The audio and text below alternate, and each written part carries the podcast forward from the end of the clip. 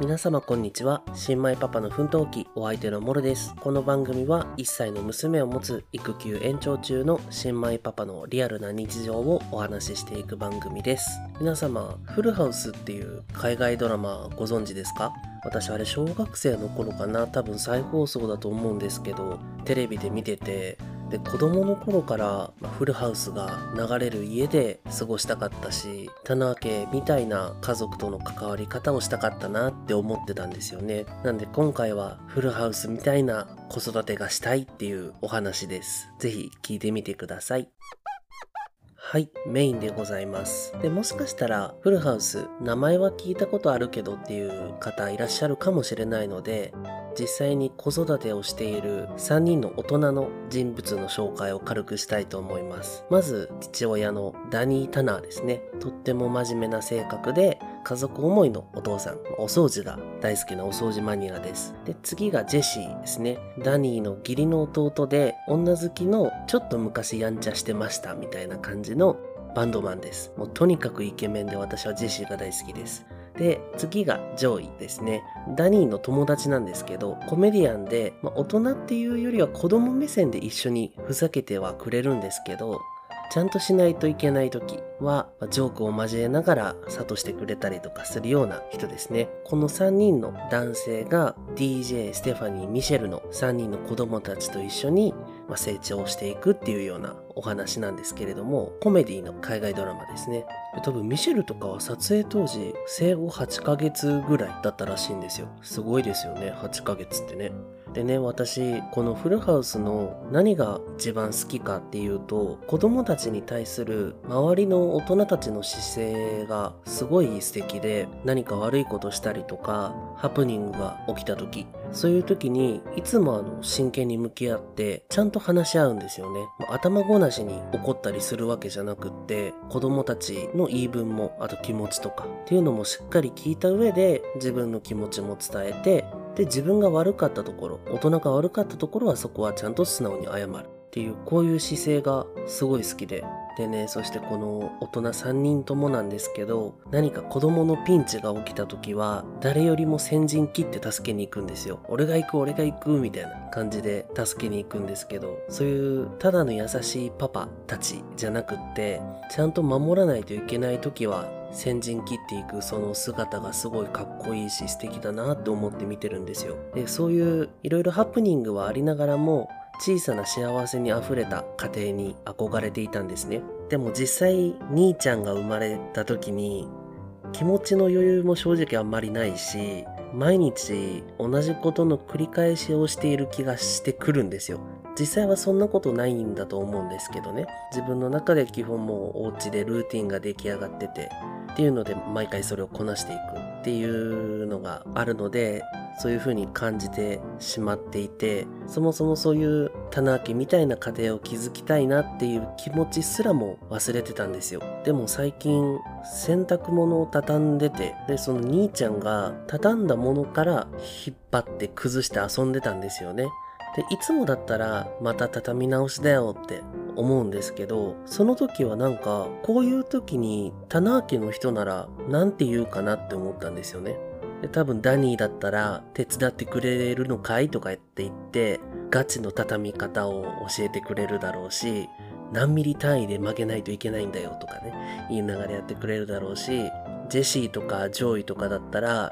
最初はもうって言って困りながら最終的にはみんなで洗濯物投げ合って遊んだりしてそうだなとかいろいろ考えたんですよ。でそう思ってから例えば兄ちゃんと一緒にテレビ見ながら全力でダンスを踊ったりとか洗濯物の時も何回もやられるんですけど手伝ってくれるのかいって言って膝の上に乗せて畳んだりとか、まあ、結局失敗したんですけどね。片付けてるそばでしまったものを片っ端から出されたりとか。今までだったら毎回、うわ、またやり直しだよとか、せっかく片したのにめんどくさいなとかっていう気持ちもあったんですけど、でも手伝ってくれてるんだなとかっていうのを、ちゃんと口に出して兄ちゃんに伝える。兄ちゃんは多分意味分かってないんですけど、こっちがそう思い込むようにしてから、何かされてもすごい楽しくなったし、正直メンタルが安定してきたんですよね。でその時に思ったのが、そういう小さな幸せの原石ってそこら中に転がってるのに自分で見つけてあげてないだけなんだなって私思ったんですよ。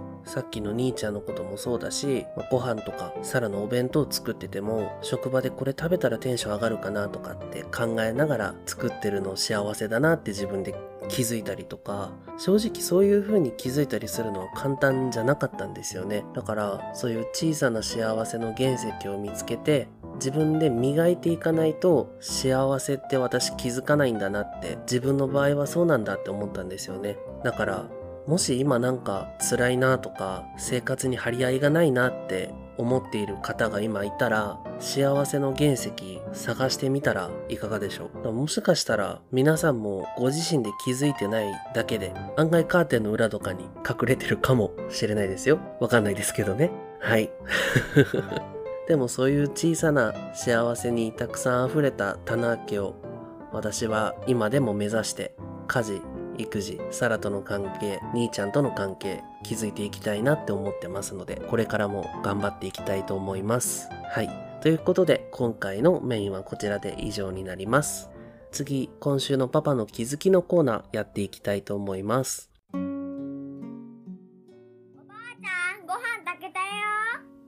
ありがとう。今は便利だね。昔は違ったの？昔はかまどっていう火が燃えるところに薪をくべてたんだよ。その時に呪文を唱えるの。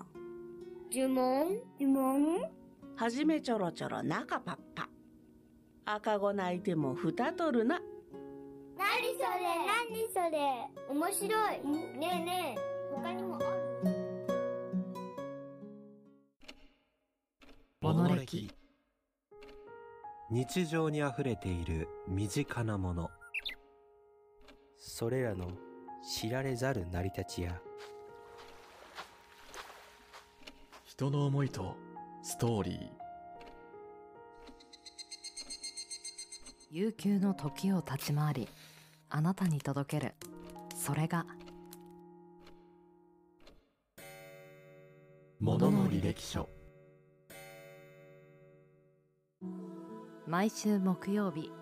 夜20時よりポッドキャストにて配信中。今週のパパの気づき。このコーナーは最近の兄ちゃんの小さな成長やモルが生活していて気づいたことをお話ししようというコーナーです。今回の気づきなんですけれども兄ちゃんが人差し指だけで電気のスイッチを押せるようになりました。今まで渡していたおもちゃとかにもそういうスイッチを押すギミックがあるおもちゃあったんですけど、それにあんまり興味を示さなかったんですよね、今まで。で毎朝、サラが仕事に行く時に、兄ちゃんを抱っこして、玄関でお見送りをするんですけど、その時にちょうど横に廊下の電気のスイッチがあるんですよね。これを兄ちゃんに押させてみようかなと思って兄ちゃんの手を取って電気のスイッチを押させてみたら案外ハマりまして。でもまだ兄ちゃんの力だと結構頑張ってやらないと難しいんですよね。だから指が真っ白になるぐらいグーって力入れて電気をつけたり消したりして遊んでるんですけどいやこんなに指先一本だけで力が出るようになったのかっていう気づきもあるしスイッチをちゃんと狙って人差し指を向けるというかそれで押すっていうのもなかなか難しいと思うんですよね。いきなりやるのは。でも兄ちゃんそれすんなりできたのでやっぱり子供って大人が無理って思ってるだけでやらせてみたら案外いろんなことできるようになるんだなって改めて実感しました。最近そういうのが多いですね。はい。ということで今回のパパの気づきのコーナーはこちらで以上になります。次がこれってあるあるですよねのコーナーです。これってあるあるですよね。自分の中であるあると思っていたことでも他のお家はあるあるじゃないかもしれない。それをここで皆様に決めていただこうじゃないかというコーナーになっております。今回のあるあるはよちよち歩きの頃の方向転換可愛すぎるです。まあ、兄ちゃん歩くのも最近上手になってきたんですけれども、まだ時々尻餅ついたりすることはあるんですけど、それでも上手になってきて、ちょっとスピードもね、上がってきてはいるんですけど、その兄ちゃんがですね、その歩いて私を後追いをしてくるんですよね。で、私は洗濯機回しに行ったりとか、トイレ行ったりとか、寝室の掃除行ったりとかで、結構いろんなところバタバタ動くんですけど、その間も兄ちゃん後ろついてくるんですよ。で、そこで、まあ私は早く家事終わらせたいので、バタバタ動くんですけど、その時に兄ちゃんとすれ違ったりするんですよ。でそういう時にペンギンみたいに2、3歩に分けて方向転換してまた私の方に向かってくるんですよね。しかもその方向転換する時の手が両手上げてあの力持ちのポーズみたいな感じの手のポーズをして方向転換するのが本当に可愛くてそれを見るためだけに兄ちゃんの周りをぐるぐる回って方向転換させまくったりとか 遊びでしたりしてるんですけどいや本当にこのよちよち歩きが可愛くて仕方ないですね。はい。ということでこれってあるあるですよね。のコーナーはこちらで以上になります。最後まで聞いていただいてありがとうございます。新米パパの奮闘記では感想をお待ちしております。ツイッターでつぶやいていただく場合は、ハッシュタグ、モルンチュ。モルはカタカナ、ンチュはひらがなでお待ちしております。そしてこの後ですね、もう一本お知らせを配信させていただきますので、ぜひそちらも聞いてみてください。それでは、さようなら。